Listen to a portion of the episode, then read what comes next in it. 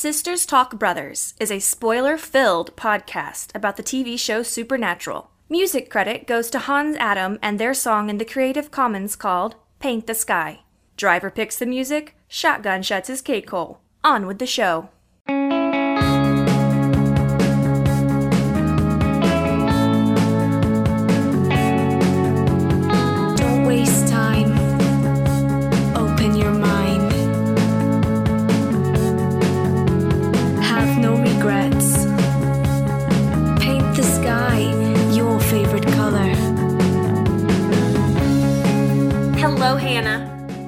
Kendall. And hello, world. Hi, world. How's it going? How are you enjoying the winter times? For those of you listening in the winter times, Uh, it's it's getting cold. That's that's what I gotta say about it. It's getting cold. my toesies are like 10 little ice cubes just waiting to chill your whiskey. Don't put your toes in my whiskey. It will chill your whiskey. I mean, I are you saying you want to like drink whiskey. warm whiskey? I know, but you're saying you want to drink warm whiskey. If you had to drink whiskey and it was chilled whiskey or warm whiskey, what would your choice be? I mean, I guess I'd rather chilled whiskey, but not chilled by toes. If it's the only ice cube around, Gross. you gotta do what you gotta do. I don't think I've ever heard of a little toe jam killing anybody. Oh. Oh, Hannah, Hannah, Hannah. Oh, Kendall, Kendall, Kendall. It's that time of the week again. It's supernatural time. Oh, right, I'm supposed to introduce this stupid show. Welcome to Sisters Talk Brothers, which is not a stupid show. It's actually a really great show where two very real and very cold sisters huddle up with their blankets to discuss some boys who probably are also very chilled because mm-hmm. you never really see them in like winter coats and gloves and scarves and hats. And we do all of this family style Family style. because we're good enough. we are good enough. I like to think so, or at least B plus, A minus.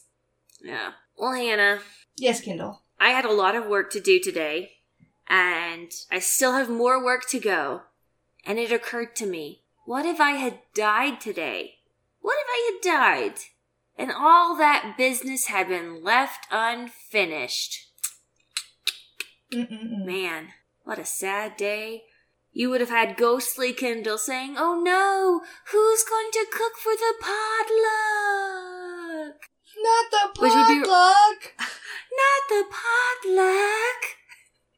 Why, nay, who's going to bring the casserole of love?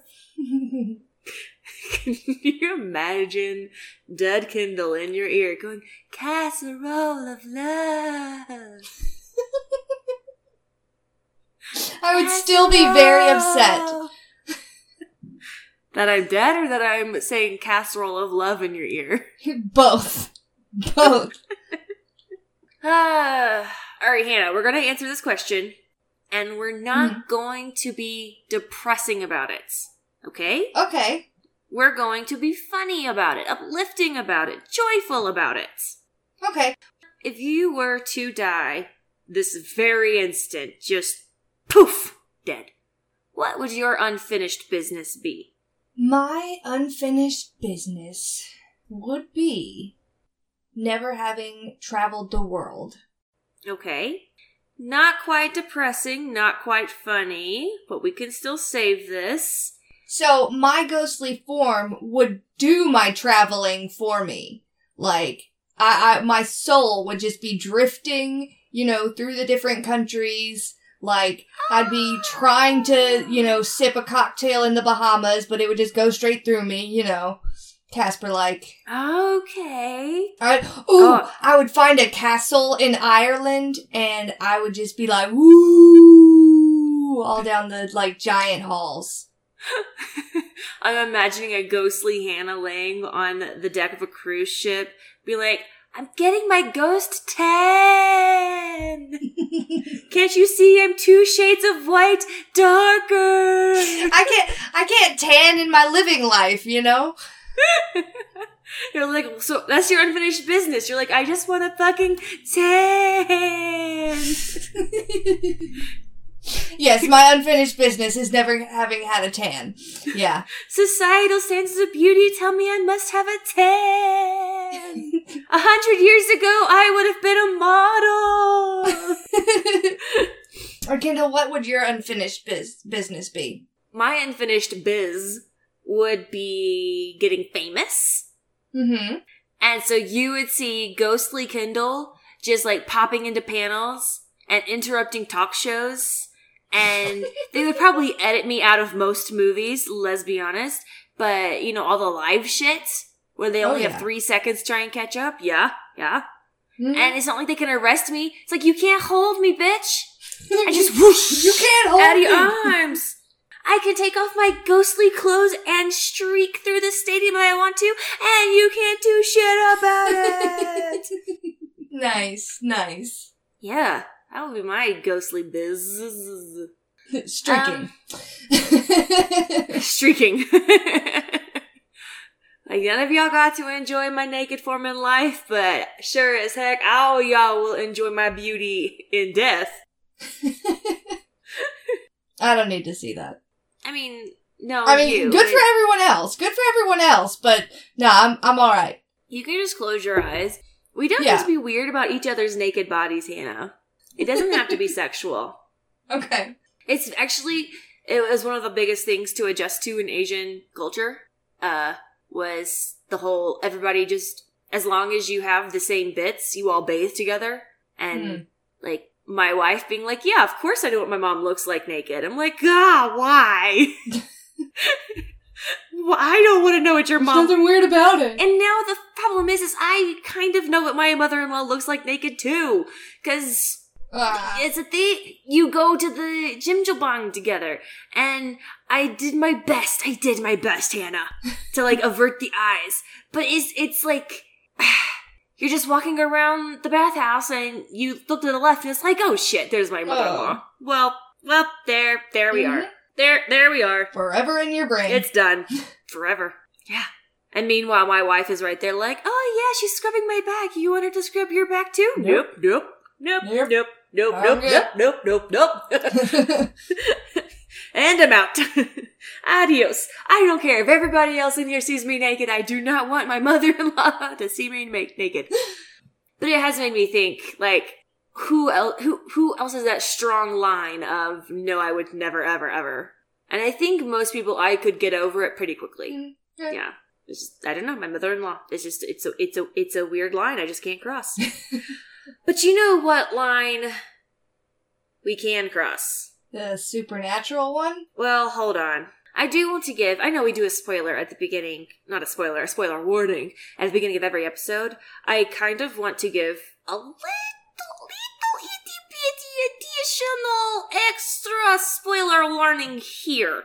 Because, my friends, if you just for whatever reason were like, hey, supernatural, it's a thing, I get into things via podcast things, and this is the episode thing that I'm starting off with. Uh, one, thank you. And two, we we we really do spoil everything. We even pre-spoil things and We're the spoilers. post-spoil things, and where it's just it's this is an all-inclusive show, um, and all-exclusive show.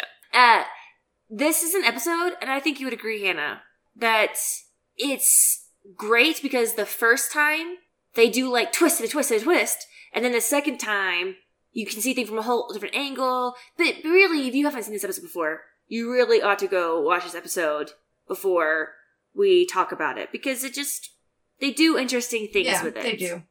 Yeah. And I'm not saying it's all unexpected or woo out of nowhere. I mean, it's, I mean, it, come on, it's supernatural. It's pretty predictable. but even with that being said, go watch before you listen to us. Season 2, Episode 16, Roadkill.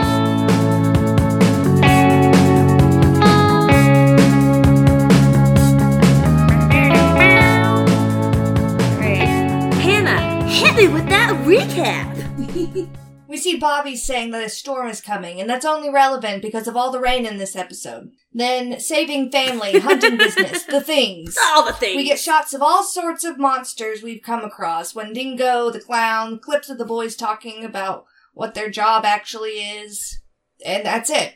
It's a great recap. It was a pretty good recap. I mean, Bobby saying that there's a storm coming. Uh, No idea what that had to do with that had nothing all. to do with this episode, except that, you know, it's raining.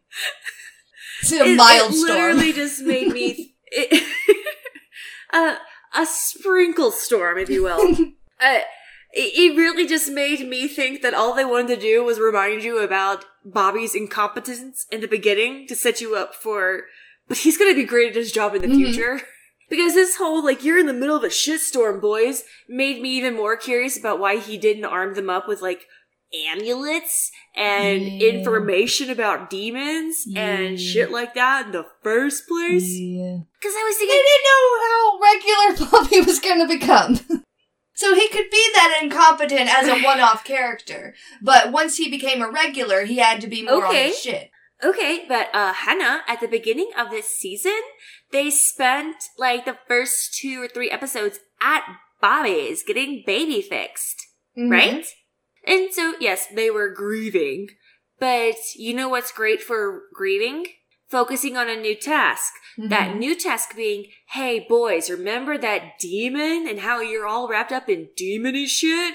Maybe I could give you some, like, tools on how to protect yourself from demons. Yeah, you got a good Demon 101. point. I'm just saying, I love the guy. I think he was probably being a little too respectful of their space and doing that thing we all do where we think, oh, there'll be time in the future until Sam gets all invaded by the non-gendered or un- unspecified being that goes by Meg. Mhm. Yeah. Also, Dean killing the zombie in the recap, it just looked like he was straight up murdering a chick. Yeah, it did. It really did.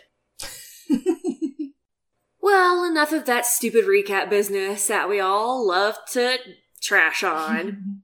Our episodes begin, and it's a car on the highway, but ooh, it's not the boys. Oh no, it's a couple. And we hear, This is a house. No, let me start it. We hear, There is a house in New Orleans. All those dulcet tones. Uh, and if you don't know that song by the Animals, just GTFO. Seriously. Um, and it's playing on the radio. It's setting the mood. It's beautiful. It's raining. The husband's looking at a map going, derp to derp to derp. I definitely know how to do shortcuts. and the wife, named Molly, is like, we've legit been lost for five years. Uh, one year ago, we passed a gas station. Why don't we just go back there and get directions? And he's like, no, I've totally got this. And she's like, you are stuck in the Stone Ages, my dude.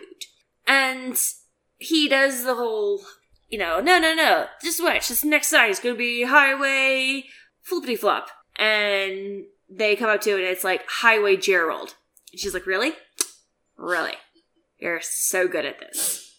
No VZ And navigator it's for all kind this of guy. joking and loving and back and forth, blah, blah, blah. But then it kind of hits that point where she's like, no, really, I'm tired of being lost. This is our anniversary. I just want to be doing romantic things, not being stuck in a car for hours on end because nobody fucking enjoys that. Anyways, before we get into all the sad stuff, Hannah, Yes. I see here that you have just made your big sis so happy and you did research on the highway they're on. Yeah. Because it seems here that you say that they're on Highway 41, which is in Nevada, Yes. which would make sense if they were planning to go to Lake Tahoe. I didn't realize Nevada had, or Nevada, Nevada, Nevada, had wooded spots like that. Hmm. And then you say that there's even, more specifically, a 41 I-O. Io North Highway in McDermott, Nevada? Mm-hmm. All right. All right, because I wanted to see if there really was a Highway 41 in Nevada. And yeah, there is, but it's Highway 41 I-O, North Highway. Ah, all right. And that is in McDermott. well, add that to the road trip. Yeah. Okay, which is definitely a real place. Well, look at you, look at you. I was thinking that there wasn't a place in this episode, and You're just like, nope, big sis, I gotcha. Yeah, because later on when Gotcha. they're looking at a newspaper, it said Nevada at the top. But also Super Wiki said it was Nevada. I didn't catch the newspaper until later. Oh my gosh. Oh my gosh, you're so good. That's so good. All right. Well, wifey's sad because she's stuck in the car. And she's like, I love you. And if I had to be stuck in the car with anybody, it'd be you. But we're in this bad situation because you won't just listen to me like a grown up. And so he's like, Oh, here, I'm sorry. Let me love on you, make you happy. And he starts kissing on her. And she's like, No, we're driving. And he's like, Oh, but kissy kissy. And she's like, No, seriously, get off of me. And he sees a man on the road and he's like, Oh my god, Molly, stop! And she screams, she swerves, she's off the road and she's into the trees. hmm Can I just say real quick, David, Do not. the husband, I, I, I, I do enjoy the relationship. They seem very happy together. Mhm. You know, it seems like a very real dynamic. Makes me so glad I'm gay. just, just so glad. Everything about him, I was like ready to just jump out of the car myself. Like, do not mess with the driver on a rainy night or ever because you will get into a wreck. Like, you should not be distracting your driver. In, under any And don't circumstances. claim that bullheadedness is just built into your genes. yeah. Asshole.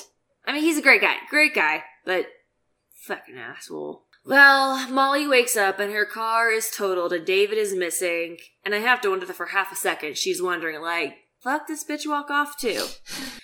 Where he at?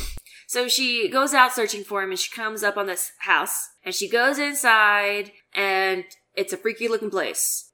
There's blood, there's knives, it's terrible. And she sees a guy in the corner and then he starts to turn and she's like, Oh, you're the dude from earlier. Oh my god, I'm so sorry. Are you okay? Do I need to call anybody? Which, ugh, how does this guy turn around every year and hear this and still hate her so much? I mean, I get it, but I, yeah. Anyways, and he turns around, his guts are spilling out, and his face turns all demonic, scary, blah, and she runs off screaming into her title cut. Supernatural. Um, Molly McNamara is played by Tricia Helfer, who played Cylon number six in Battlestar Galactica. So say we all. And she played Sonya Okay. Blade in Mortal Kombat. And she plays Lucifer's Alright. mom, Charlotte, on the show Lucifer. I mean, yes, su- this season of Supernatural was 14 years ago, so. Yeah. Hi. Yeah. Um, David McNamara is played by Dan Gauthier. I think that's how you say it. He played Sam Lavelle in Star Trek Next Gen. Uh, Chip What? Matthews. Yes, he did. Yes, he did. Uh, he played Chip Matthews in Friends and Craig Wilson in Charmed.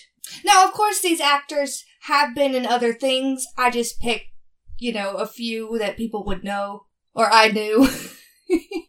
Sorry, BRB, I gotta figure out which.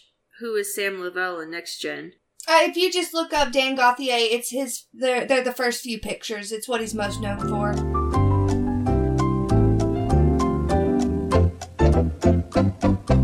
Oh my gosh! Yeah, it's that That's guy. him? Yep. You're welcome. That's one of the most famous episodes of Star Trek, Lower Decks. I would never have recognized him. Hey, you even mentioned that episode oh in my another episode of ours. gosh. Say that one more time? Uh, you've mentioned the lower episodes deck before. Lower deck episode. Yeah, it's a fame. You've it's like mentioned one it before. well known. Yes. Well, Hannah, now that I know who he really is, I'm a hundred twenty percent more invested in his character. okay. Let's continue on with this running- episode so we can figure out what happens to David. Oh, we're gonna find out. We'll get to it. We're gonna fucking find out. Where is David? I just Molly- need to see David. Molly is running through the woods now until she finds the road and a car's coming. She runs to the middle of the road and stops the car, which is the Impala, with the boys inside, of course. I mean, who else would be Hmm. inside the Impala except the boys? And Zane going, oh shit! and again, I just want the HBO version of the show. I Yeah. want foul mouth, full frontal, tattooed, cracked out Dean. oh gosh. Yeah, I want worse Dean. I Worse want Dean. Demon Dean. Yes. Demon Dean with a heart of gold. Demon Dean with a heart of gold. Yep. Yep. Yep. She screams, You gotta help me, and then slaps on Sam's window. He's like, Alright, alright, calm down, tell us everything, but wait for us to get out of the car. yeah. so they all get out of the car. Literally put a pin in it because we all know the best conversations happen while leaning against the Impala. Yeah. Yeah. So Molly recaps for them everything we just saw swerve, crash, David missing, man from the road. Here, Dean cuts in asking if the man looked like he lost a fight with a lawnmower, which earns him a bitch face from Sam, but Molly says yes. Sam then asks her name and tells her they should get her out of here, but she won't leave without David. Sam insists, but it's not working. She convinces them to take her back to her car, where she thinks David might have gone back to. And the whole time Sam and Dean are giving each other looks of, I don't know, do you know? I don't know, do you know? I don't know. But someone has to know here. Nobody knows. Nobody knows. They get to the side of the crash, but there is no car. Molly is confused and tells the boys she's sure this is where it was. As Molly walks closer to where her car isn't, the boys crap, have a whisper gone. conversation. I could have sworn it was here. I wasn't me- drinking, I promise. Let me walk closer. Maybe it was just further off that way. I mean, it was only a two ton car. It Yeah. could have rolled over. Car! Are you there? Car! but the boys are whispering. Yeah. Are they whispering sweet nothings? No. Okay, hilarious. Sam says they need to get out of here before Greeley, the man from the road, comes back. Dean asks what Sam's gonna tell her, and Sam shrugs, the truth, I guess, which Dean says will send her running. Molly chimes in then, saying she knows it sounds crazy, but she's sure she crashed here and to please believe her. Please. Please, you have to believe me.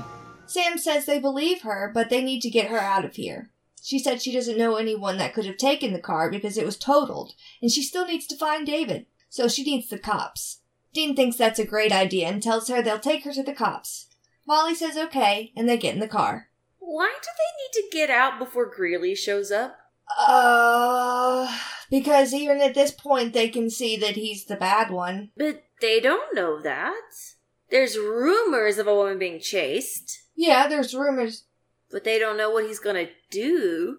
They haven't even seen the little hut of horrors mm-hmm. yet. But I mean, S- Sam at the saying, very it's least wants to weird. protect her, and she says she's being chased, so he wants to protect her from whatever's chasing her because he's too precious for this world. I think this was a misplaced line put there on purpose by the writers to try and fool the viewers a little bit longer Mm-hmm. into thinking that they were on a hunt specifically for Greeley. Right.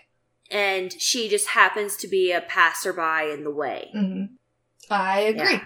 I I think they could have done it better in a way that wasn't so like, huh? Why are you scared of Greeley? You know nothing about Greeley except he died. That's. Anyways, alright, alright, I'll move on. I'll let it go. Okay. So they all drive off, one big, happy, dysfunctional family. Dean, Sam, baby, Molly. And Molly's just kind of grieving her lost holiday. And then she's really sad because they were fighting and oh my god, what if you're a jerk is the last thing I said to him? And the boys share a significant glance of, yeah, that's, that would be rough. Man, jeez. Which I think that if that had been mine and my wife's last moments, she would have never thought that I didn't love her, that my last words to her were, you're a jerk. You know? Mm-hmm. She would have heard me laughing. She would have seen my smile. She would have known that by me saying, you're such a jerk, is being like, I love you. You know? Mm-hmm. I think I think trauma is making her take things a little too seriously. Like, come on, Molly, Molly, lighten up.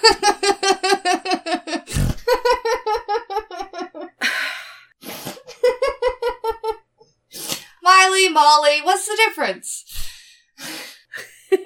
She's just being Molly.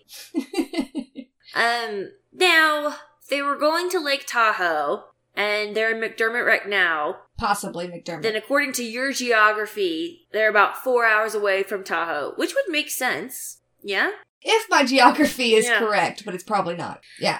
Uh, so Molly Cyrus is be like, uh, being stuck in the car, it's so rough, but I still hate myself.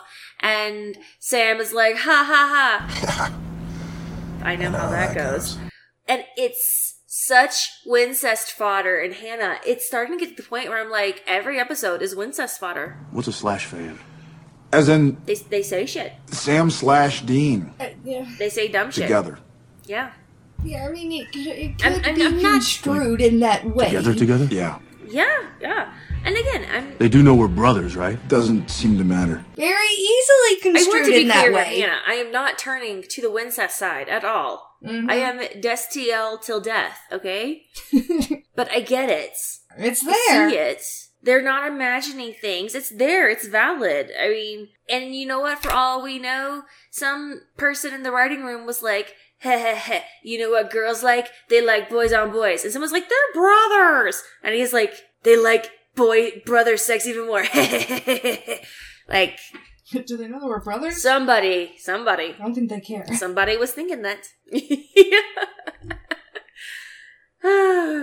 All right, so Sam turns around to like give sympathies and shit, mostly shit, when there is a house in New Orleans. Comes on again.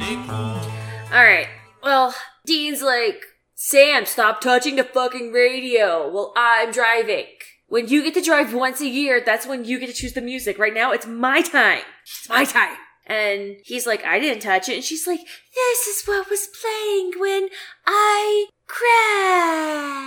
crashed. And then the, and they're like, oh, that's shit, that's spooky. And then the radio changes again and you have a voice saying, she's mine. My little pretty. And they're like, what the fuck? And then Dean sees Greeley sitting the road and everybody's like, oh, he's gonna swerve now. Brace for that. And he's like, hold on, I'm gonna run into him. And she's like, the fuck? You're just gonna hit a dude? Uh, and, you know, and then she's weirded out because Dean's just like a determined face and Sam's got like, you know, leaning back, martini in one hand, cigarillo in the other, like, it's okay. It's this, we do this every day. You know, running ghost over. All right, so they they run through the Gr- Greeley ghost, and then the car stalls out, and it's like, "No, baby!" And Dean's like, "Well, looks like we can't get out of here." And everybody realizes that this ghost has control over cars. Yeah, it does. It sure does. It's a car ghost. Hmm. They get out of the cars. Molly says this can't be happening. And Dean's like, it sure is.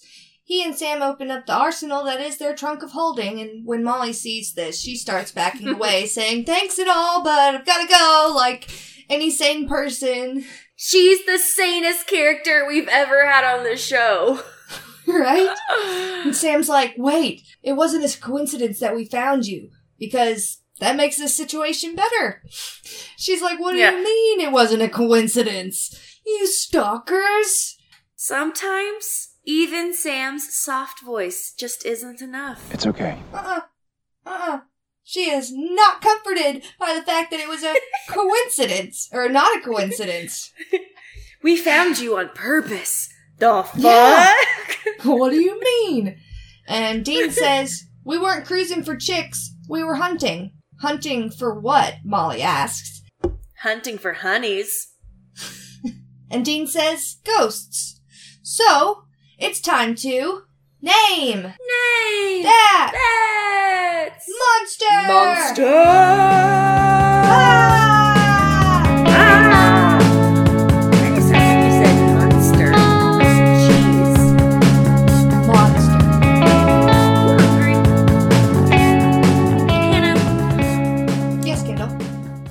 Gonna have to get more and more creative with ghosts as time goes on. I'm gonna have to find a fucking local ghost hunter in Colorado and do an interview because there's only so far I can go with it's a ghost. Yes. Have guests If anybody has ideas about their research- own ghost experiences. Man, what a show! that could be like its own show. Fuck that. We are about Supernatural, the show. All about it. But yeah, no, I would love to do an interview. But Anyways, so this time I thought I would talk about salt. Hmm. Yes. Later on in this episode, Sam is like, yeah, salt is the simplest, and it just like fucking works. So, you know, la da da. Yeah. Do tell. And I was like, well, why, what, why? Why is salt so good against ghosts? What, why? Why all this then? All right, so salt, it's super important in the whole wide world. Everybody loves it. Everybody needs it. It makes food taste good. It preserves meat. It lets you float in the water. It's an electrolyte for our bodies. It melts ice but keeps things cold and helps to make great ice cream. I mean, it's like, it's like the best. Right? Yeah. Yeah. Yeah. Yeah. Who would want to live without salt? Not me. Not me. I mean, it's if you love salt, it's probably the number one reason why you should only eat salt in uh uh uh I want to say in ratio, but that's not the right In word. moderation. in moderation. yes. hey, in ratio works too. I'm just saying. Uh, in rations. But so that you yeah ration your salt so that you don't get heart diseases so that you can continue to have the salts later on in life. Neither here nor there. All right it's great. But why is it used in religion? All right let's go back in time. Salt it's like a magical magical thing. It just shows up out of water. It shows up on your skin when you sweat. It shows up on rocks and it tastes great? What the fuck is this thing? Also um, I think it was like the Hittites, Wikipedia said. Anyways, but I'm sure it wasn't just the Hittites. I think it was fucking everyone. You throw salt on said fire. and hentai. it- I was like, what kind of show are we talking? I mean, that is our kind of show. Let's be honest. Uh, but yeah, even the hentais, Anna, even the hentais could throw salt on a fire and go crackle, crackle, crackle. It's like magic, right? It was the fireworks before the fireworks, right? yeah. um you go back into like the ancient european times and they would make offerings to their gods with salt and water. I guess at that point it's just ocean water. But some people think that this is where the origin of like the christian holy water comes from. Hmm huh? Huh? Cool. Um and in the whole aztec mythology there's the fertility goddess and she presides over salt and salt water and yeah and let's see where else uh it's used in hinduism for like housewarming and weddings in buddhism specifically mahayana buddhism it can ward off evil spirits and when you're coming home from a funeral, you throw a pinch of salt over your shoulder to prevent evil spirits from entering the house. Cool. Cool. Nice.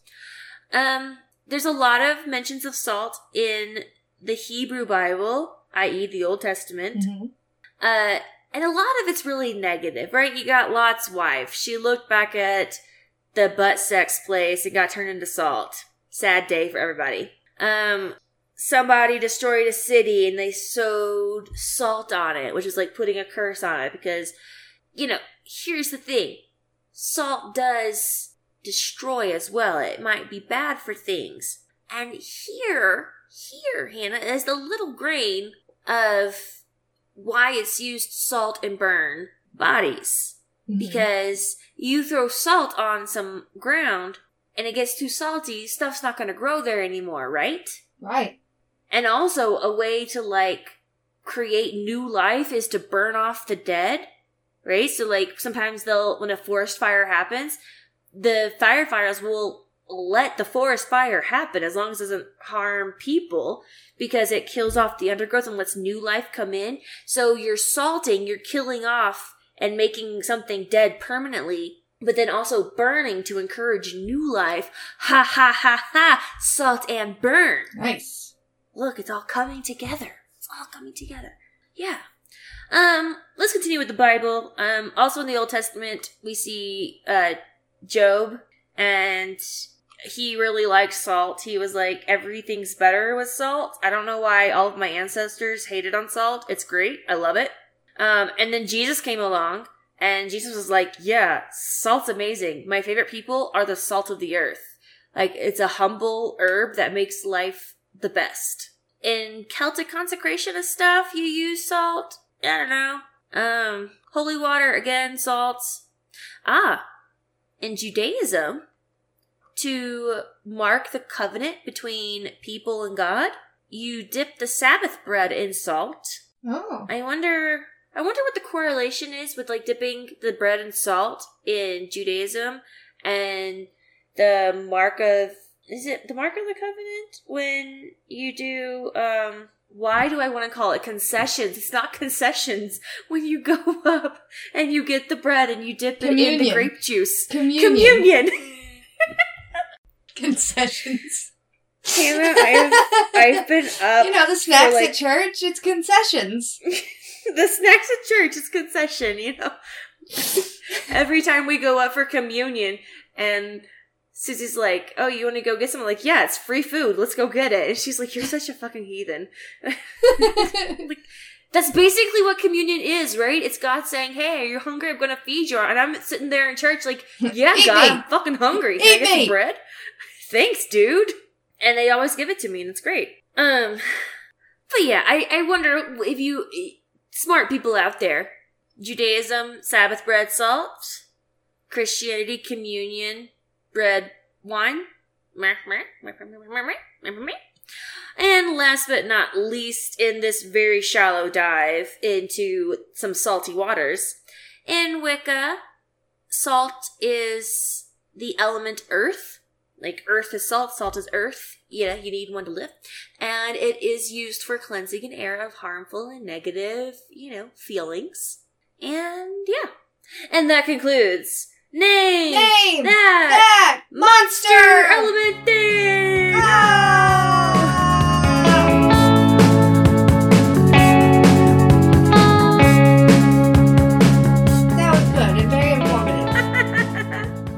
funny, but Well, Molly says they're nuts, but Dean reminds her of the vanishing guy with his guts spilling out, you know, right there that we went through with the car. And Sam starts to tell her about Jonah Greeley, a local farmer who died 15 years ago on this highway. Molly tells him to stop, but Sam continues, saying that one night a year, Greeley haunts this road, and they're here to stop him. Molly guesses that the ghost made her car disappear too, and Dean says crazier things have happened. Molly says she's all full of crazy and it's gonna and is gonna find the cops herself. Dean tells her he doesn't think she'll get too far, which almost sounds threatening, but he explains that plan A was getting her out.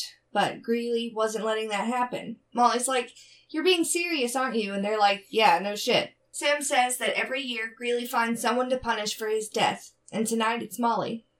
She's like, Why me? I didn't do anything. And Sam says it doesn't matter that some spirits only see what they want. Molly now thinks that Greeley took her husband, and Sam says they're going to help. But first, they're going to need her help. All right, well, she's on board. She's agreed to help. She takes them to the house that she found earlier. And Dean looks inside at this hellscape and he's like, huh, a hunting man. Easy. And Sam comes in last and he says, Oh, there weren't any gravestones or head markers. And she's like, Why are you looking for graves? And Dean's like, Um, duh, so we can salt and burns the bones, stupid. And she has the appropriate reaction of like, oh yes, of course, I should have thought of that. Me, a person who didn't know ghosts existed till five seconds ago. Yeah. And Sam is very helpful and he says it helps get rid of ghosts. It's how we get rid of ghosts. And as long as it helps David, she doesn't care. And Sam says it will help both of you. He doesn't say who, he just says both of you if they can find the corpse. Trixie, Trixie Sam, nice with the wordplay. Love it, appreciate it, respect it. Mm-hmm. And they just have one problem. The wife. Ah, man, the wife. She collected the body after the accident, took him onto their thousand acre wood, and buried him uh, somewhere. And at, and for some reason, this stat is the one that sells Molly, and she's like, oh, oh, you guys actually do this. this is a real thing you do. and Dean lays down a quippy line here about how they are the ghostbusters. This is really what you guys do. You're like Ghostbusters. Yeah, minus the jumpsuits. Which I call bullshit. These boys have worn jumpsuits on multiple occasions. Multiple. Oh yeah, that stuck out to me too. Yeah. And if you haven't caught on just yet, dear listener, Dean is being really short and curt and rude with Molly. It's almost like he doesn't like her on principle for some reason. Um, and he continues to be bitchy, and he's like, come on, time's a ticking. Let's get moving. And so they all go outside to start looking for, I don't know, anything that looks like it might lead to a graveyard of some sort. And so Molly and Sam go off because Dean's like, I just can't be near her. She makes my skin crawl. And they're talking. Who really cares what they're talking about? Sam's ahead. She hears a voice. It sounds like David. And she goes off looking for David when no, it's not David, it's Greeley, and he attacks her. And then Dean shows up to save the day, which is great, but he does that thing that irritates me where he has to he has to say something smart before he shoots. it wasn't even cool. He cannot I- do a surprise attack. Cannot. Uh, he ruined the surprise attack, and and half the time you're not even saying cool shit. Like I think here he says something like "oops." Whoops. I don't know. Shoot first, be cool later.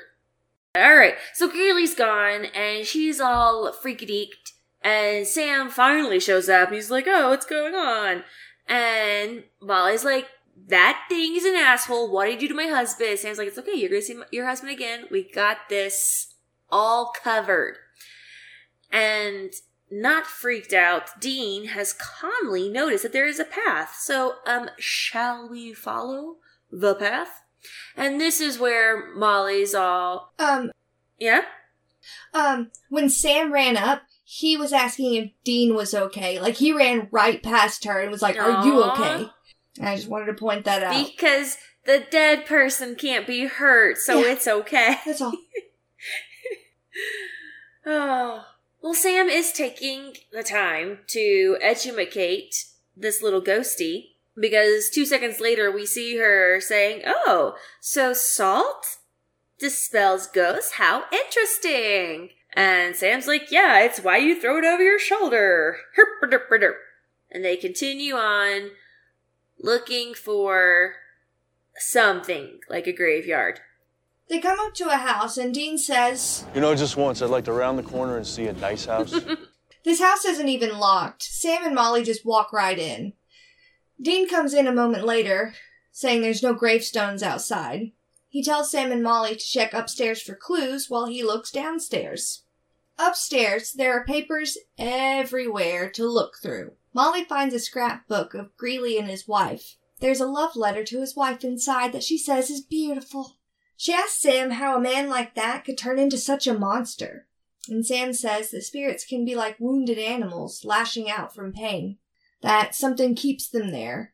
Like remains or unfinished business, love or hate, whatever it is. They can't let go and they end up trapped here in a loop over and over. Molly says, it's almost like you feel sorry for them. And Sam's like, yeah, in a way, a lot of spirits were good. They just had something happen to them and they couldn't control it. So this was the conversation where I had an epiphany. Mm-hmm. Tell me.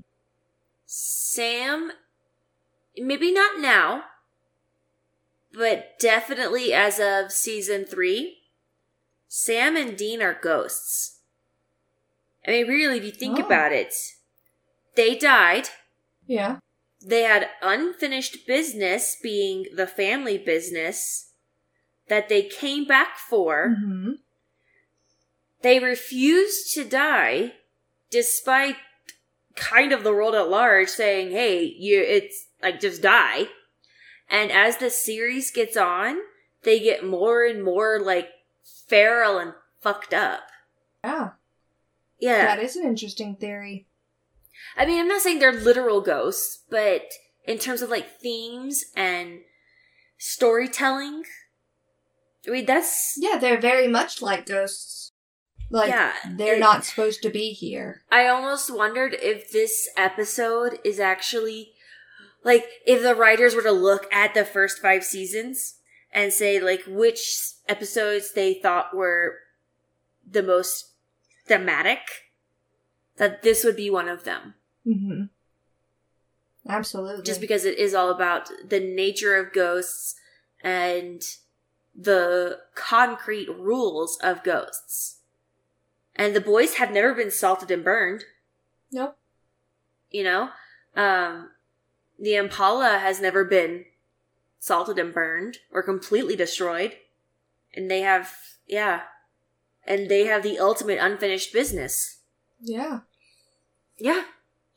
I mean, it, it, it's, it kind of, before the series has even really taken off, it's only season two, it's kind of already predicting a sad ending or an unsatisfactory ending because the only happy ending would be them being salted and burned and having a ghost death.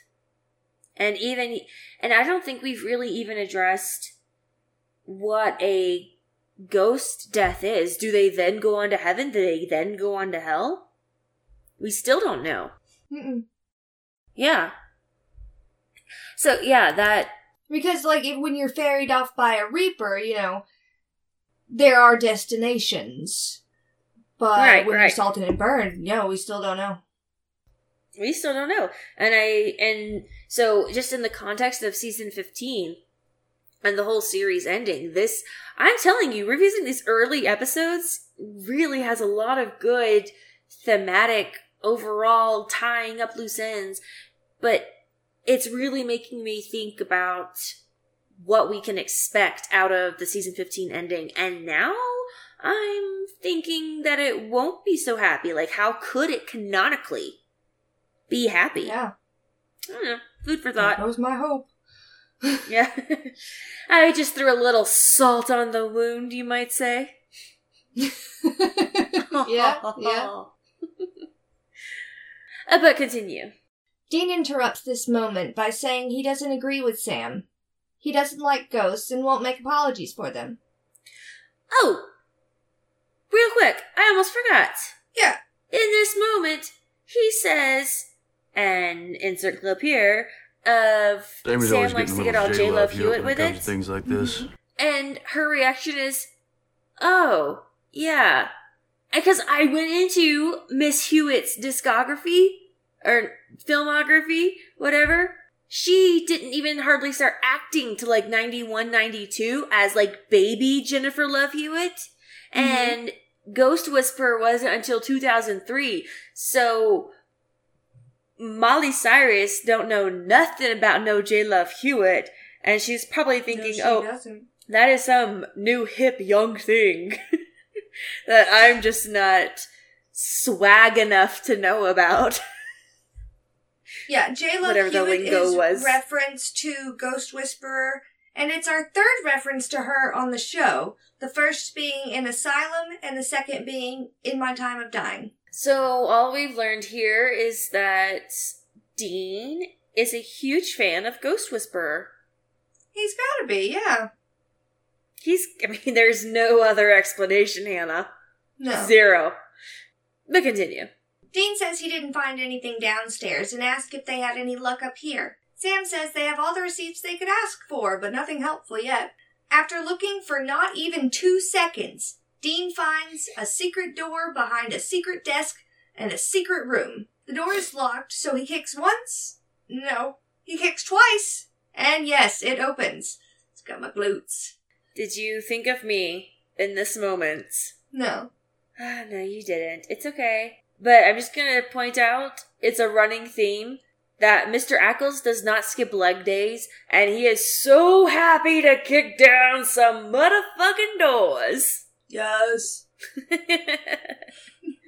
yes, Dean is hyper observant on little details like this. Mhm. Sam might be like the analytical smart, but Dean is the intuitive secret hidey hole. Yes. Yeah. Yeah. He's good at finding Like Sam would be the one that Sam could find the hole because he's looked at the layout of this place and he's like, okay, so if they were to put a duct here to connect there and it would come down here, okay, there should be something here. Oh, yes, something here. Dean is more like, hey, I spot a crack where it shouldn't be. Huh, I wonder what this is. Yes. Yes. Dean says it smells like old lady, just before finding Miss Greeley's hanging body. So they know why she was never seen again. Molly comments that Mrs. Greeley didn't want to live without Mr. Greeley. Sam asks Dean for help in getting Mr. Mrs. Greeley's body down so they can put her to rest. Dean doesn't really get it, but he helps her down. Dean is just grossed out about getting this old lady down. Yeah, he's so grossed I- out. I- and freaking I don't- Molly I- was not even freaked out by the dead body. I feel like she should have been a little more freaked out by I seeing mean- a dead body. Like she was freaked out by their arsenal. I mean, she definitely didn't want anybody to touch it. That's because the arsenal was a danger to her. yeah, good point. Do you think on some levels she recognizes seeing this dead lady hanging before and it's not quite as, as much of a shock to her? She's like, oh yeah, this old biddy? I mean, I feel like I know her. I'm just saying That's saying. nothing. That's nothing. That's nothing. nothing. You should see what my deja vu senses are telling me. As the boys are burying Mrs. Greeley, Molly asks what happens to ghosts after they get put to rest, and Dean says that the answer, that answer is way beyond their our pay grade. Not for long. She's like, You, You hunt these things, but you don't know where they go? And Dean says, Well, they don't come back, and that's all I care about. Sam says after they let go, they just go. And he hopes someplace better, but they don't know. They don't know nothing. Don't know. These silly boys, they don't know. We don't know. Uh, They don't Molly, know nothing. Molly asks what happens when they burn the bones, and Sam says that their dad used to say it was death for ghosts, but they still don't know for sure. He guesses that's why we all hold on to life so hard, even the dead, because we're all scared of the unknown. Molly says the only thing she's scared of is losing David, and she has to see him again. She has to. David! David! Car! Car! Car! oh, this whole episode is seriously therapy for ghosts. Yeah. I I was wondering because a couple episodes ago I was talking about that place out of Memphis that does ghost counseling. yeah, Sam's pretty good at this. Like maybe the boys should switch careers and go into ghost counseling, yes. some ghost therapy. Yes. I mean, you know they. I would say they would make more money, but they're good therapists and bad therapists. Sam's a good therapist because he's all empathetic, and then like Dean gives him that tough love. Like we ain't got time for this. Buck up, let go. Dean's all suck it up, and Sam's all let it out.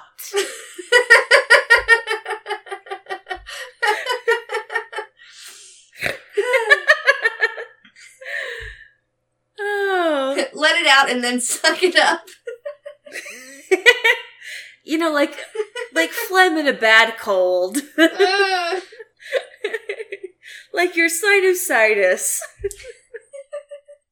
uh, well, speaking of gross, dirty things, back in the house, yeah.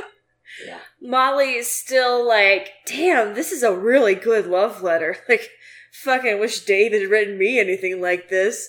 Fucking asshole. Wish I could see him again. I'd tell him. and Sam and Dean are having their traditional, uh, this case is serious powwow. And Sam's like, we gotta tell her. Dean's like, we can't tell her. Oh, we gotta tell her. We can't tell her. And she's like, tell me what? Tell me about David. Tell me about my car. Where's David? Where's my car? and, and before they can really tell her anything about what's going on, they hear, there is a house in New Orleans. And they're like, shh, shh, shh. Molly, stand next to this completely unprotected window. You'll be totally safe. Totally. I'll protect the front of you from the nasty, mean door that's icing over, while Dean goes and checks out the jukebox that's not plugged into any power because this ghost controls cars and jukeboxes. Like they really zoom into the fact that the radio isn't plugged up, but it doesn't. Like anybody's fucking surprised. I mean, even if it were plugged in, Hannah, what fucking electricity is this house getting? Yeah. Nobody's been paying for electricity here for 10 years at least. Yeah, it doesn't even matter that the wires were all frayed and there was no way it was getting electricity from the no electricity going to the house. Yep, yep. But we've got to care that it's supernatural. Yeah. Well, about the time that Dean realizes that this jukebox with electricity is super without electricity, he notices that the door, the window panes on the door are fogging over, and "She's mine" is written on them. They're like, "Oh shit, it's getting real." And at this point, Greeley does a smash and grab, and his his booty is Molly. and the boys go running after her. And at this point, Sam yells, Dean, "He has he's got Molly!" And I so wanted Snarky Dean to yell back, Sweet, is he sharing? Yes! I thought That the same thing! In character. She's got Molly! Can I have some? Can I get some too? It's been a rough night. I could use a little pick me up. Yeah. Yeah. But that's not what happens. Instead, they just run outside and their hands are full and they do the whole awkward, my hands are full and I'm running. I can't steer this shit. My hands are full. And it's great. It's comedy. Go watch it if you haven't seen it already. It's beautiful. Yep. Well, they don't find her. They give up with a quickness because, you know, they don't know where the other house is. and they go back inside, and Sam's like, We need to find Molly. And Dane's like, That would really improve my mood. And, But as far as the case goes, you know, ecstasy. they have to find Greeley. And, oh my god, we, the sun's coming up so soon. We only have, I think, two hours. My Sparty sense tell me. Well, Sam at this point looks again at the same scrapbook that he's been looking at for, I don't know, six hours by now. Mhm. And now's where he realizes that there is a tree parked yon, where a tree was not before.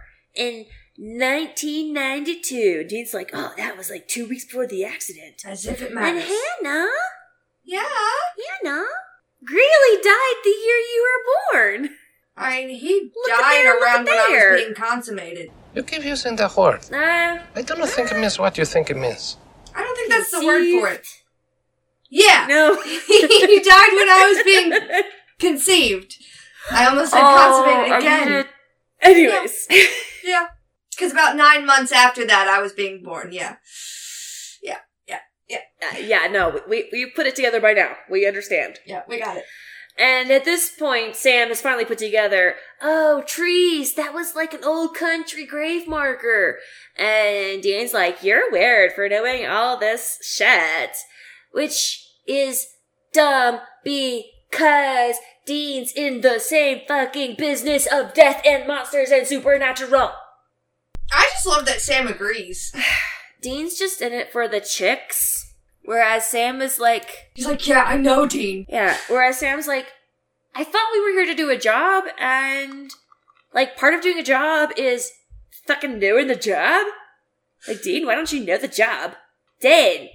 And Dean's like, I'm too cool to hear your nerdy bullshit. Look at my muscles. Look at my legs. Do you see my legs? They cook down like six doors a day. I kick down monsters. I fucking killed a Wendigo with my legs one time. That's how cool I am. I didn't need to know about You sure trees did. to do that. Okay. At the hunting cabin, we see Molly chained to the ceiling, asking where David is. Greeley says, Don't worry about David. You should worry about yourself. Molly says she didn't do anything to him and that hurting her won't bring his wife back. Greeley says his wife is gone and hurting her is all he has left as he scratches a deep cut into her chest. She cries out and asks him to let her go, but he says she's never gonna leave. We see Sam and Dean coming around the cabin. Sam tells Dean to get Molly while he digs up Greeley's body.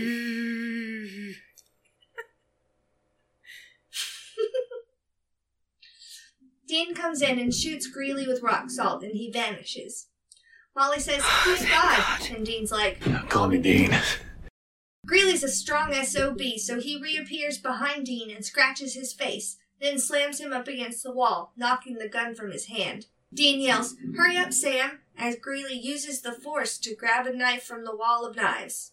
While Dean struggles with Greeley, Sam gets salt and gasoline on the corpse and sets it on fire, so Greeley's ghost goes up too. This ghost went so slowly Mhm. and so torturously. Mhm. But it, it's no wonder that she's scared of moving on once she finds out she's a, a ghost because fuck if that was what I saw happening, I'd be like, no fucking way do I want that to be my fate. Mm-hmm. No fucking way. Um, but so this scene really made concrete for me a theory about how these two ghosts are so different because we see, well, one, let me just point out, at no point does she ever touch Dean and Sam.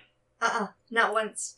Like, they're very clear about making sure that they don't ever come into physical contact with each other. The closest is when she's sitting next to Sam and they like pass the book to each other. But that's the most. Yeah. But we saw, we saw in My Time of Dying that Dean had to go full Swayze to try to interact with something and it wasn't easy, right? Right. Which he was a baby ghost. Alright, fine, not full fledged. But we've seen that ghosts don't really interact with uh concrete items so well. You know, I'm thinking of like in Providence, it wasn't a real switchblade razor that she was dealing with, it was a ghostly one.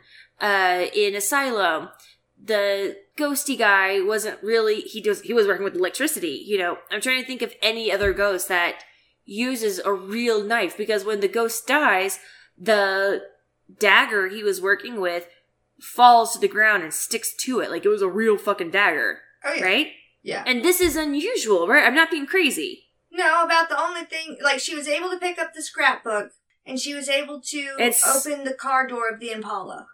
And the door of the cottage. Yeah. Um, and you can't say that she has ghost powers because she's not even aware she's a ghost. Maybe her power comes from that she doesn't know she's a ghost, so she doesn't know she shouldn't be able to interact with shit. But Dean was in the same situation. He didn't know he was a ghost, and he wasn't able to interact with shit. Anyways, um, my theory is twofold. One, because they only manifest once a year, their powers are concentrated because of that. Hmm. My Yeah. second theory, my second theory is that Greeley keeps his memories from year to year, and this all started when he came to his ghostly form in, I guess, March of 93 and found his wife dead, and then was instantly like, I want to find, like, why is my wife dead? And went to go find her. And then because he viscerally saw his wife hanging there, he was able to keep the memory and be aware each year after year. I like this theory. I figured he kept his memories because he accepted that he was dead. But he was probably able to accept that he was dead only after accepting that his wife was dead. Mm. And he wasn't uh he wasn't cremated, so maybe he had an extra tether. I mean Mhm. maybe he's maybe he is around the whole year through and he has nothing to do but like hone and focus his abilities for that one night of the year when Molly manifests. Mm-hmm. Yeah. And then her powers come from because one, she doesn't know she's dead, and two, she only manifests once a year. I mean, I don't know. Yeah.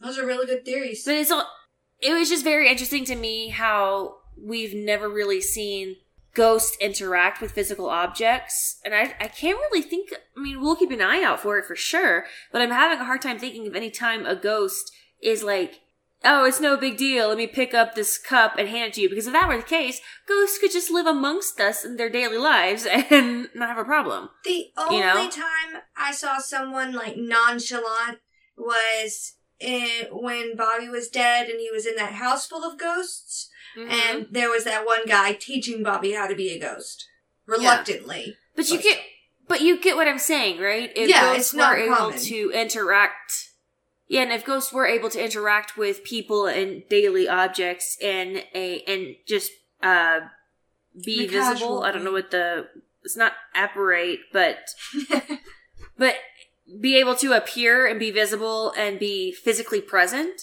then everybody would fucking be ghosts, you know? Mm-hmm. So I think it was just a very unique situation that was happening here that I thought was worth taking a moment to digest. Oh, and maybe that's part of the reason why he burned off more slowly and torturously. Yeah, because he was so strong. Because he he had done nothing for the last fifteen years but focus his powers. Whereas I feel like other ghosts we've encountered so far had some kind of power or entity to keep them in check. Um, like children playing with dead things. Um, and Provident Provenance had something keeping them in check. Yeah. Um, baby ghost hands. I don't. I really think like the first five episodes shouldn't count, but uh, but baby Mary and ghost hands both kind of had something keeping them in check. Yeah. Yeah, I don't know. I don't know, but interesting, interesting ruminations. Yeah. I appreciate it. But let's let's finish this episode. They get back Thank to you. the car, and Dean is so happy to see baby again. Sam's like, okay, let's go, Molly. And she's like, no, not until you tell me what happened to my husband. He's dead, isn't he? Sam, soft voice. what happened to my husband in my car? car? David? Car? David, I called you a jerk. I'd hate to think what I called the car. Something worse. Something worse, probably. Uh, Sam soft okay. voices her and is like, no, actually, he's alive, and we'll take you to him. Oh, and her face goes to like She tremulous fuck up. relief. Yeah, but it, it's almost like that. I'm relieved, but like she feels something is still up, you know? Mhm. And so she's relieved, but she doesn't know quite yet to what extent she should be relieved. Which she's right. She's right. So they pull up to a house, and Sam's like, Yo, your hot hubby from Next Generation Lower Decks? He's in there. And Molly, of course, is like, um, that's not my house. what? What? What's going on? And Sam's like, you'll understand when you walk up and creep through the windows. And sure enough, there's David getting a very early morning coffee and a woman kissing him. Hi, baby. Good morning. And this is exactly why my wife is so paranoid about keeping the blinds and curtains closed at night. It's because of people like you, Molly. People like you make it so hard for the rest of us to have a little light in our lives. Well, Molly's like, who's this bitch? Right? And Sam says, um, why is some other lady smooching my suddenly way older husband? That's not my husband. I mean, He I know so trauma old. can age a human. trauma just does thing to a man, Molly. It changes you. And Sam is now ready. He's got his soft voice on. He's ready for truth time. He's like, "That's David's David's, wife." wife." She's like, "What?" He's like, "Yeah, fifteen years ago, you and David on your way to your honeymoon hit Jonah Greeley, and David survived." And Dean's like, "Yeah, it wasn't just, just one, one spirit haunting haunting Highway, Highway 41. 41. Whips his sunglasses off. It was two. and she's like, "But it's our anniversary." Like that has fucking anything to do with fuck all. It was in 1992. And Dean pipes in, "Yeah, now it's 2007." Which when did it become 2007 and nobody told us fucking anything? Well, I mean, I, I guess I um, they had New Year's no. uh in uh Houses of the Holy. That was No, right after New No, Year's. no, no, you're right, you're right. In Usual Suspects, they said it'd been like a year. No, Usual Suspects, it said it was a year and some months since Jess's death, which means. Oh, okay, yeah, I'm I'm horrible at math. Wow, a year from some Jess's death would be 2006, and some months would be 2007. Mhm. Wow, Kendall. Yeah. Wow. Math is hard, isn't it? Is there is there a math version of I do not think that word means what you think it means? I don't think that adds up. Oh yeah, I don't think that adds up. You're right. okay, yeah, so it's been 2007 this whole time, and dumb fuck Kendall still thought it was 2006 because she's dumb as rocks. Anyways, now we get flashbacks to the boys doing the case. They find the case, which one? I want to know. Was it Ellen who found this case for them and gave it to him because she's a generous goddess on this land? Or was Sam like channeling his inner John and he discovered this case? Because it's pretty sketch that, you know, 12 accidents over 15 years, only five of them fatal. I mean, it, it, mm, good research. And then you see them, uh, and they, they kind of recount the whole case. And then you see them going to a library. Wink wink, nudge nudge. And looking through new, old newspaper slides. And they're seeing, oh, it was two people who died. And then you see them interviewing David, who is famous for being a member of Starfleet. And he's like, no, she was cremated. And then we see kind of everything leading up to this moment, including her being like, you've got to help me. And Sam's like, the fuck? She don't know she's dead? Since when do ghosts not know they ghosts? And yeah. Oh, oh by the way, Hannah, Mhm. that whole sometimes spirits Some spirits hold on too tight. That version of Sam, that that now that for real. Folks, go back and Oh, just yeah. watch that little clip of Sam saying, "Sometimes your spirit's holding on." That is changing channels. CSI whip the sunglasses off. Sometimes spirits just have to hold on. Like yes. so good. well, back in the real timeline, Sam. it's raining on Sam, but not Dean or Molly. Oh, really? yes. they're high up. They're high up enough on the actor food chain that they get umbrellas. Uh, Sam's like, yeah, I told you each year Greeley likes to punish someone for his death, and each year, with the sunglasses off, it's you. and Molly's like, but I don't remember any of this. And Sam's like, yeah, bitch, I done told you. Ghosts only see what they want to see. You only remember what you want to remember. God. It's like I've been talking to my fireplace the whole time. And she finally pieces it together. She's like, oh, I killed Greeley and me, but he doesn't see the fact that I died too. He just sees that he's dead and therefore also his wife is dead. So in his mind, I killed two people. I killed three people. Three people. And now he wants to torture me for life. They never really addressed the fact that Greeley's pissed and getting revenge for the fact that his wife died. And I feel like that's really crucial to the plot of this and they never really truly address that fact of it. It's always, oh, I killed Greeley and therefore he's pissed at me. No, no. You killed his wife. Indirectly. Indirectly. But still. But still. Can't reason with a ghost. You can't reason with a ghost. No.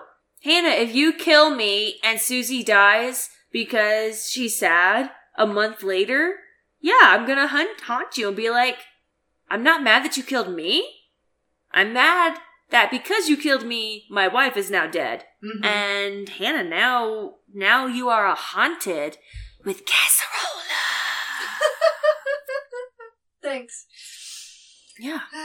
The sun is starting to rise now, and Molly is still taking all of this in. She asks why they didn't tell her at the beginning, and Dean says she wouldn't have believed them. And I mean, yeah, she was. al- She already thought they were crazy. Uh, she says Yeah. they needed her for bait, and Sam's like, "Well, we needed you."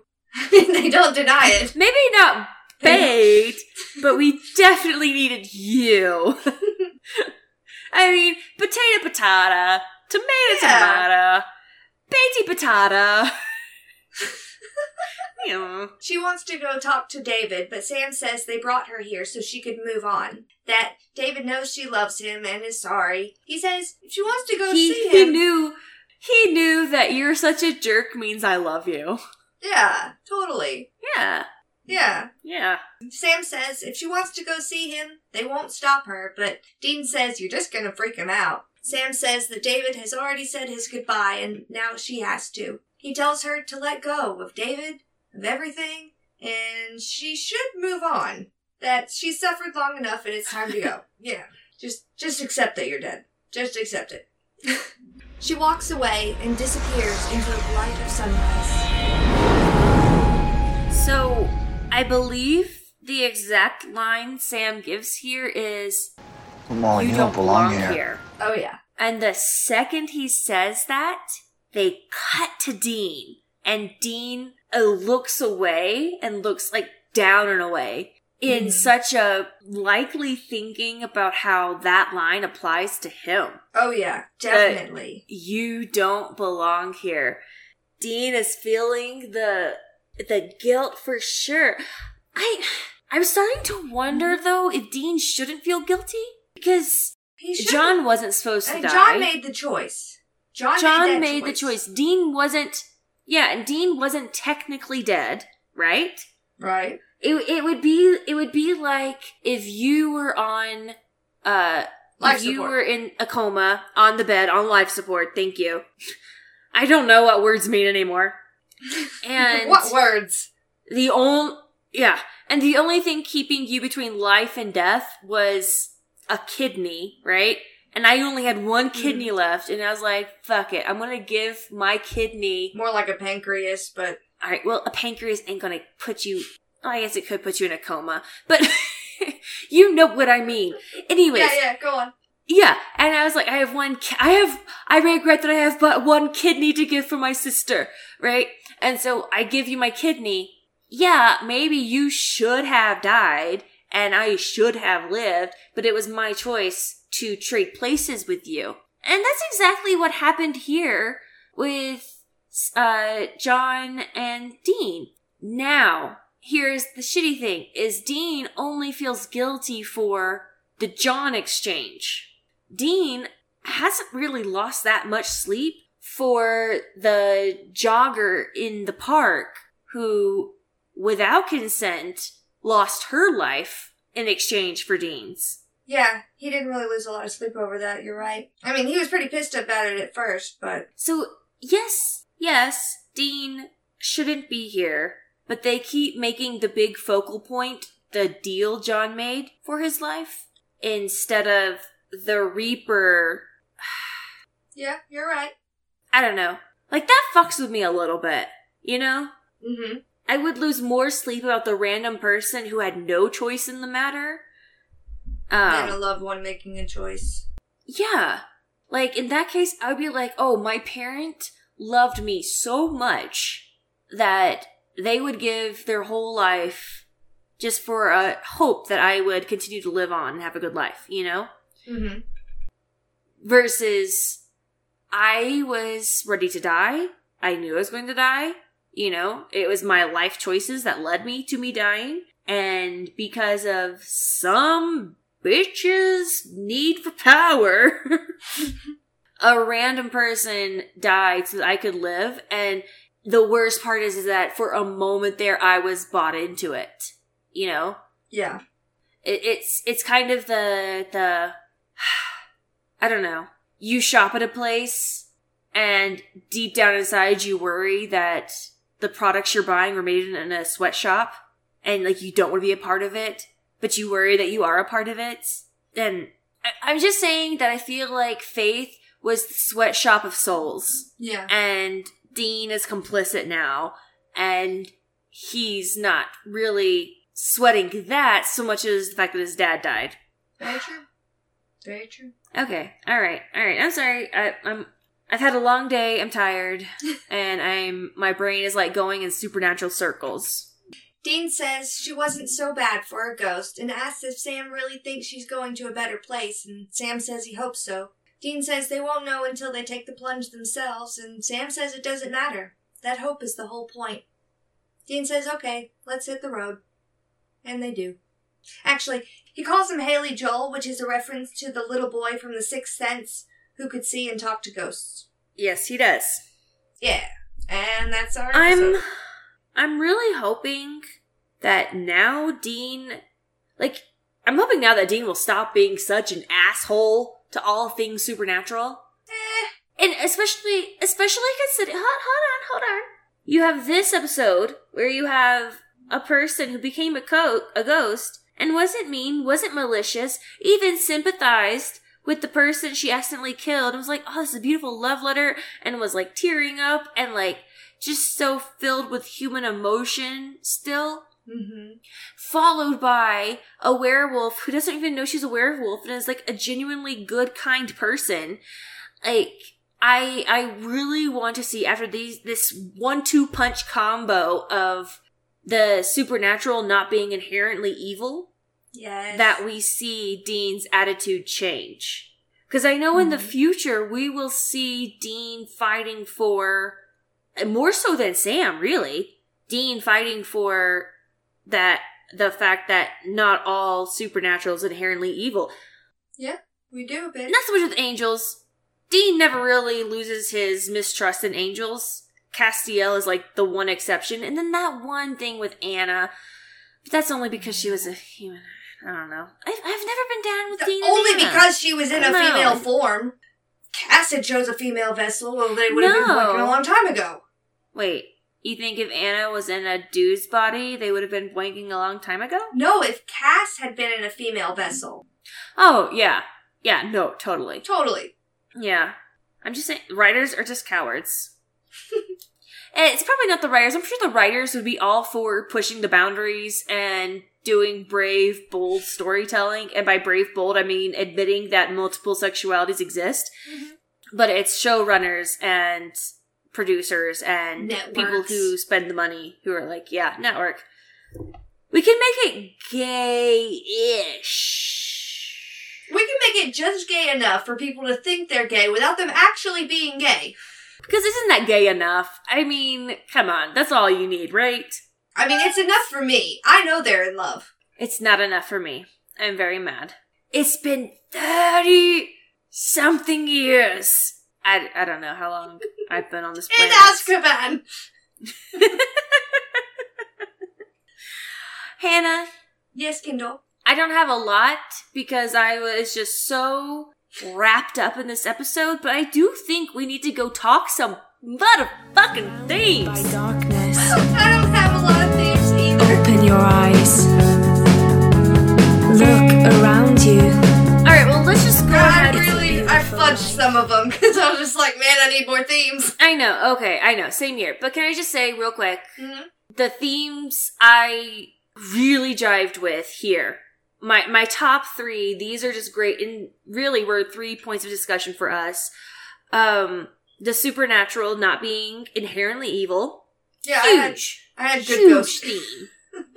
yeah, huge theme. Um Dean and Death. And we'll have Sam and Death later, but we're already getting like that early you know, the continuing theme of Dean feeling like, fuck, I should be dead. They give that ghost stuff later on, Mhm. but, but that, I think is because of my newly discovered theme of the boys as similes for ghosts. Mm. Like, I, I think that's a real thing to be watching out for when the boys choose to stay on Earth instead of following what would be considered the quote unquote natural path purely because they have unfinished business. Mm-hmm. And how every time they choose the unfinished business, it literally and figuratively fucks them up more and turns them more into the monsters that they fight. Yeah.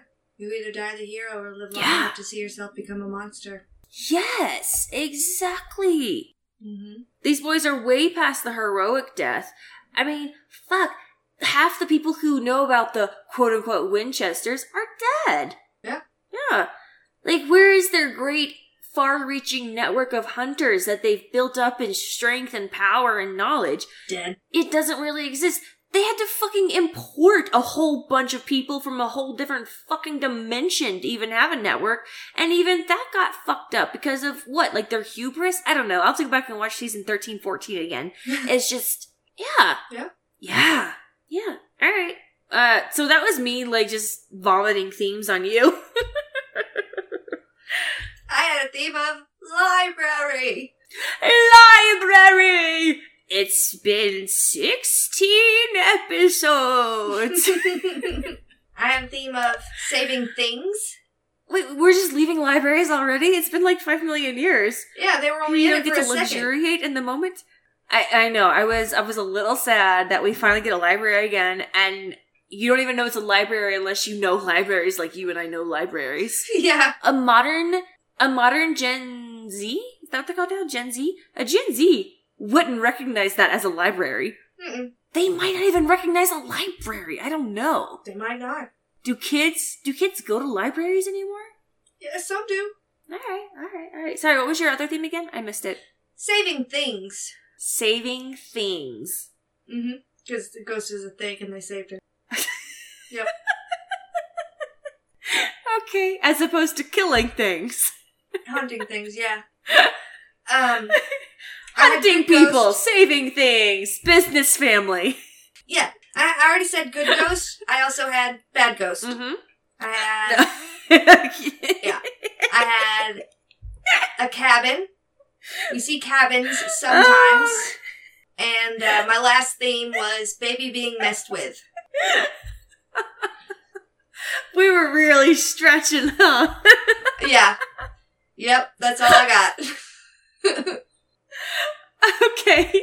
All right. All right. Um yeah, yeah. Um I only had 3 more themes myself. Two of them having to do with Sam. You'll be proud. Ooh. I am proud. Um one was religious Sam.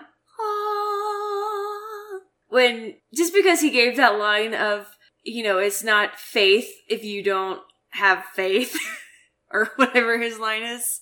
Uh you have like you have to Yeah, have like, hope. I don't know. is the whole point. You gotta have faith. Um, and then my other Sam theme was Smart Sam because he knows about the tris. He's like an ex- encyclopedia, an encyclopedia, and encyclopedia of weirdness. Yeah. Although I think I could also do Observant Dean because that boy observant. He notices the Hell secret yeah. room behind the secret door, behind the secret desk.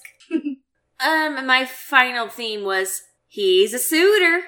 It's bona fide. He's a suitor. Goddamn paraphernalia. They do wear. I'm a goddamn paterfamilias. Because they do interview uh, Mar- Molly's Starfleet officer in suits, Mhm. which I appreciated. Yes, they do. But yeah. Well, Hannah, Yes, I've Nemo. had enough of these motherfucking themes on this motherfucking episode. Let's move on to what we hated.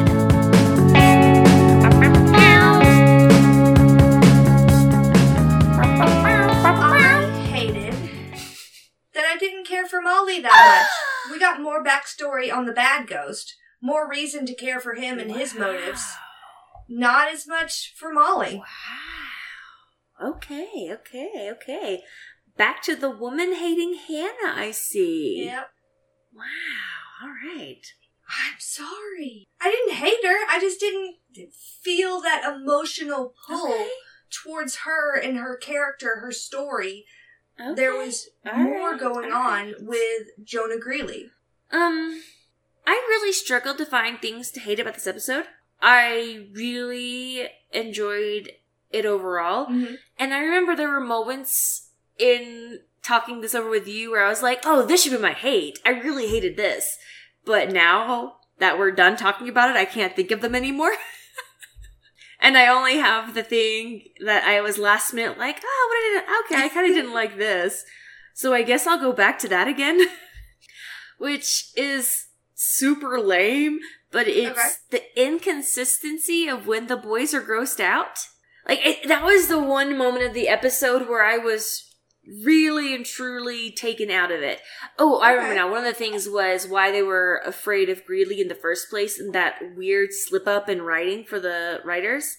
Like we've got to get out of here if Greeley shows up. Motherfucker, why? You know. So there was there was that, but Mhm. so that took me out of the episode, and the only other thing, only other thing that took me out of the episode was when suddenly Dean was like, "I don't want to touch the icky body," and Sam was like, "We touch icky bodies all the time, no problem." When Sam, on multiple occasions, He was like, said "I don't want to touch the icky body, you touch the icky body." He was like, ew. Yeah. So they the people who write this show kind of pick and choose for comedic effect when they want one or the other to be squicked out by dead bodies. And it's funny in the moment, but when you're watching it critically, week after week after week like this, it starts to become kind of ridiculous. Mm-hmm.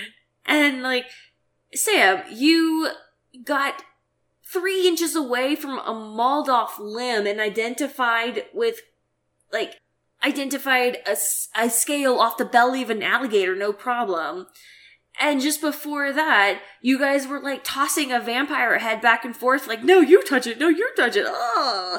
and look at its mouth. I don't want to look at its mouth. Ugh. Like, it's, it's a weird thing to be irritated by, but the more we watch it, the more I'm like, it should be down to a science by now, right? Yeah. Dean should be squicked by the dusty dead, and Sam should be squicked by the squishy dead. We're, I don't know. I, I, I don't know. It's just, it's weird. Yeah, I got you. Am I I crazy? Okay. All right. Well, what did you love this episode? I loved Dean in this episode because he could have been much more mean and dismissive to her, but he wasn't. I hmm. felt like he treated her like a person, even a person he didn't, even like a person he didn't care about very much, but still, like, I felt like he treated her like a person he didn't like. I didn't feel like he was treating her like a thing. I didn't feel like that at all. I felt like he treated her like a person, even Absolutely. even a person he didn't care for. And that's one of the reasons why at the beginning of this episode I said that this is a great episode to rewatch Mm-hmm. because coming into this, I knew she was dead, right? But Right. if I hadn't known she was dead, I wouldn't have like, really "Whoa, seen the fuck is he Dean's being rude to her?" roughness. Yeah. Yeah, I, but it wouldn't have been entirely out of place. You would just have seen it like an impatient Dean or a Dean who doesn't enjoy having to haul around an innocent person, you know? Baby And then on a second, Yeah. exactly. And then on a second rewatch, you know, after you've kind of forgotten the bits and pieces like I have, you don't remember that David is alive and you're just thinking, oh, they just don't want to reveal that David's dead because all these years have passed or what have you. Like, they play the line so finely that mm-hmm. on a first watch, you can completely believe that she's alive up until you realize she isn't. Oh yeah.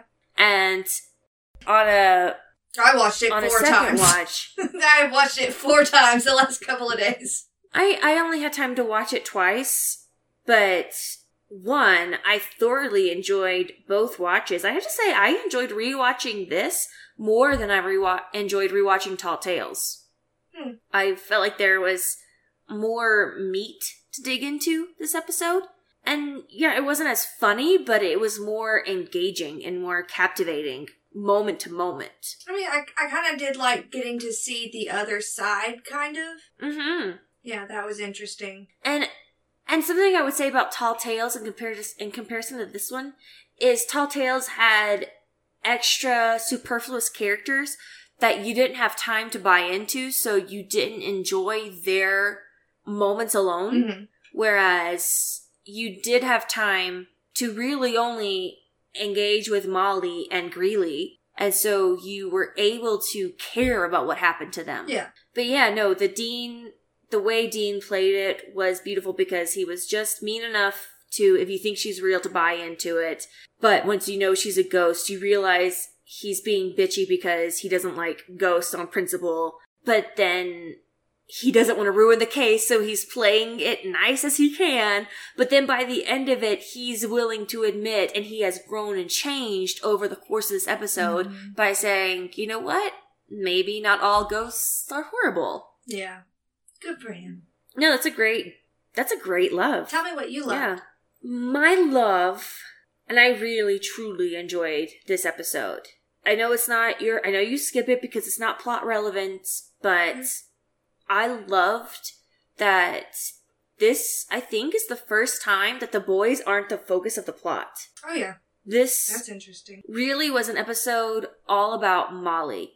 And I disagree. I feel like we learned a lot about Molly, not so much in concrete details, but we got to know about this echo of a woman. Like it made sense to me that she wasn't fully fleshed out and mentioning, oh, I love to listen to this and this is my favorite food or you know, I mean, we didn't get, and all we learned extra about because really she's was an that he was a hunter. gotcha. But she's an echo, and so her fixation on finding her husband, which would be completely in character if alive, becomes even more so understandable when you understand that's her only connection, and that's what she's holding on to. That's her unfinished unfinished business.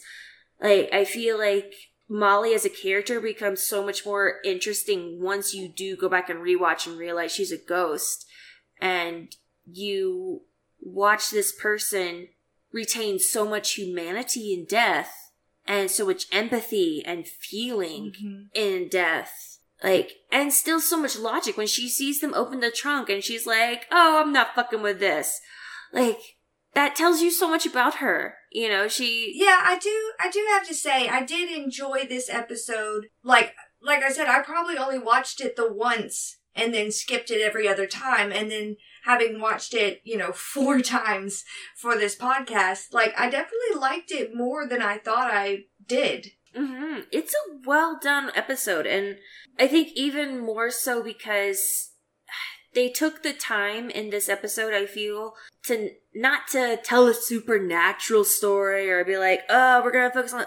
They took the time here to tell a story, an interesting like uh outer limits, uh Twilight Zone kind of story.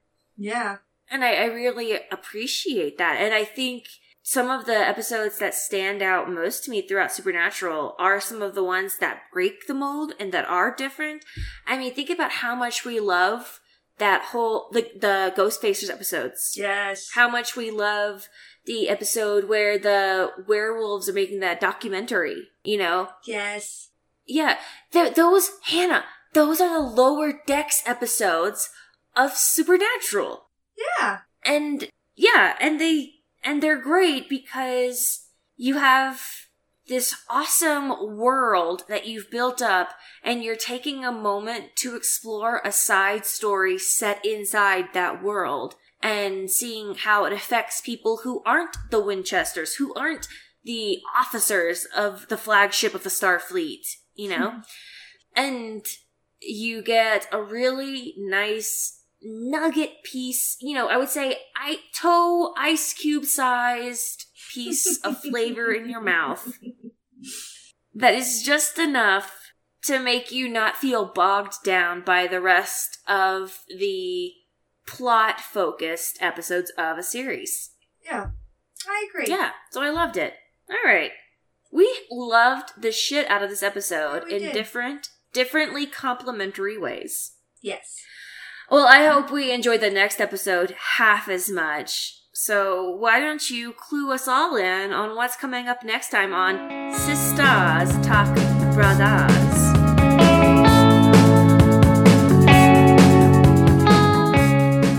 Next time on Sisters Talked Brothers, we will be discussing Season 2, Episode 17 Heart.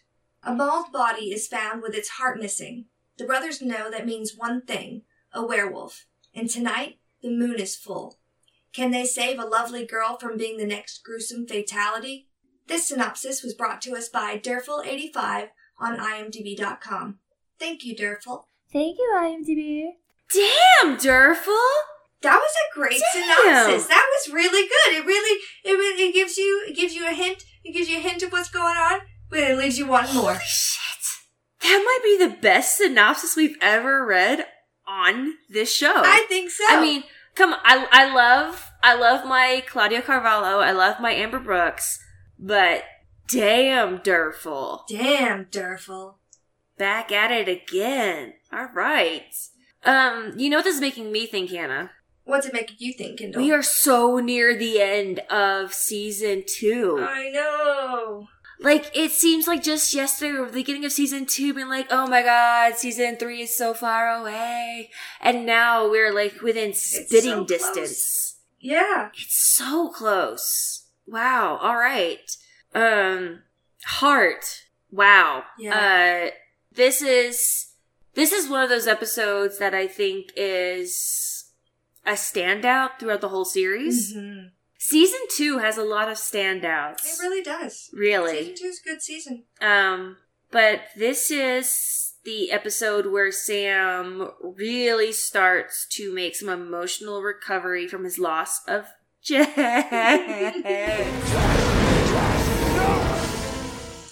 never really does fully recover because you never truly stop loving your first love. No, you don't. But but this is I mean it's no fucking wonder that Sam has issues falling in love after this. Oh yeah. I mean, damn. I mean, that's all you really remember of this episode, like right? after Jess for one, but then after Madison too. yeah. Like, Mm-hmm. man, what's a guy got to do to get a break around Yeah. here? And I mean, I needed to go watch the episode to be sure, but I feel like he didn't have nearly as much lead up time with this uh lady, her name Madison, Madison. As he did with Sarah Blake. No, no, no, no, no. He he he has more of emotional connection with Madison than he did Sarah Blake. He liked Sarah Blake. I, I was just speaking in terms of. I was just speaking more in terms of time. Oh yeah, he definitely he spent more time with Madison, like one on one for sure. Yeah. But yeah, this is one of the stand episodes of season two. I mean, nobody can forget the crying, heartbreak faced Sam. No one can forget the multiple games of rock, paper, scissors. is this the one that episode? This isn't the show that establishes rock, paper, scissors, but this is one of the ones that makes it truly famous because I think it was the second time. Mhm. Oh, all right, Hannah. I guess let me go get another glass of wine and get prepared to cry my tears out. All of my tears out. All of them. I mean, I've got like 23 left, and I guess, fuck, all 23 have to go for this one, and I'll have Mhm. no more. None left for Jess. I already spent 116 on her. Yeah, Madison deserves Yeah. at least twenty three tears. I mean, she could have more, maybe. You just don't I, have I give them. her like three or three or We give Yeah, you an IOU on tears. Yeah. Well, Hannah, if people wanted to send you some extra tears to cry over Madison and Jess, where would they send those tears? They would send me those tears on Tumblr at Jailbreak Fiend or Everything Overlord. That's Mamisha blog. Oh, On Instagram, also Jailbreak Fiend, or the both of us on Tumblr at Sisters Talk Brothers. And where would all our fans' tears go if they wanted to send them to you, Kendall? Hell. Okay, you heard it here folks. All right, no, no, no, no, no, no. If you want to cry to me about how much you love Madison and Jess, it's okay. You can talk to me. You can find me on Tumblr at Kindle Abroad, K I N D L E A B R O A D, or on Insta at Kindle Kindle Kindle. And if you wanted to just make a monsoon of tears all over both these sisters, you can send it to sisterstalkbrothers at gmail.com. Eh? So, tune in next week for More monsters! More Brothers. And more sisters. Bye. Bye. Your favorite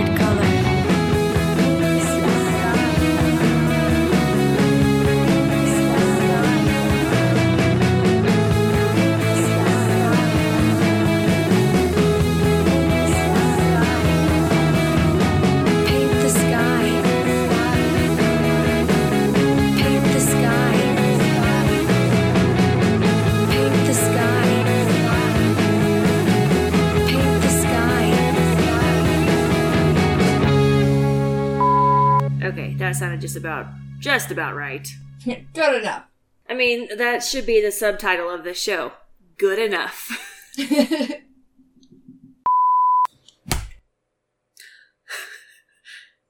I just smacked. I'm smacking. I just smacked my phone because I got so mad at it for dinging at me.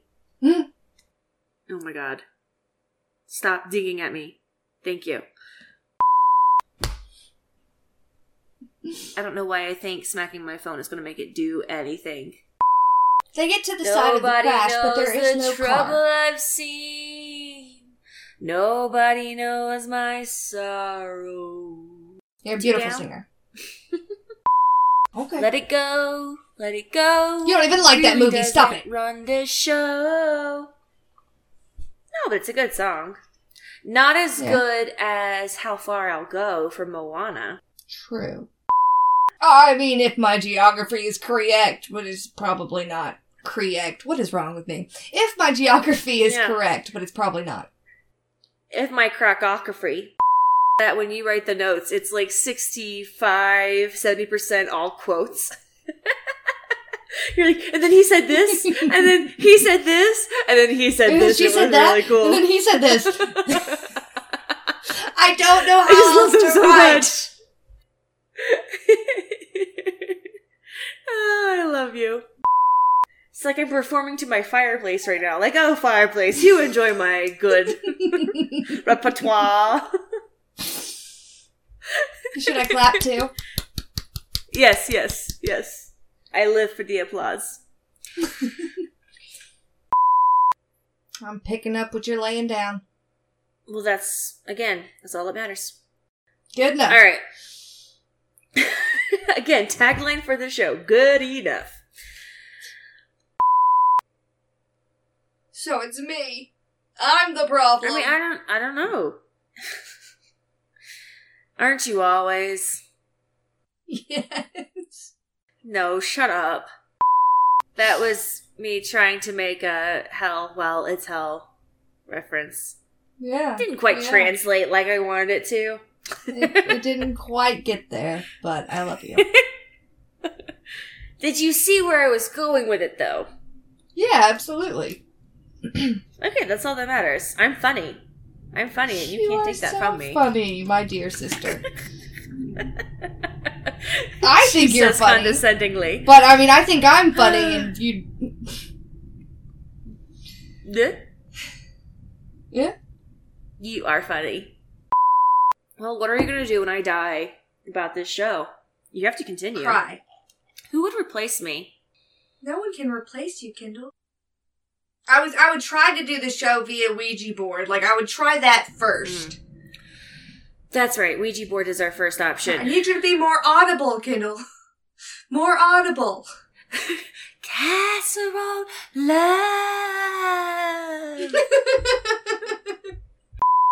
You're welcome.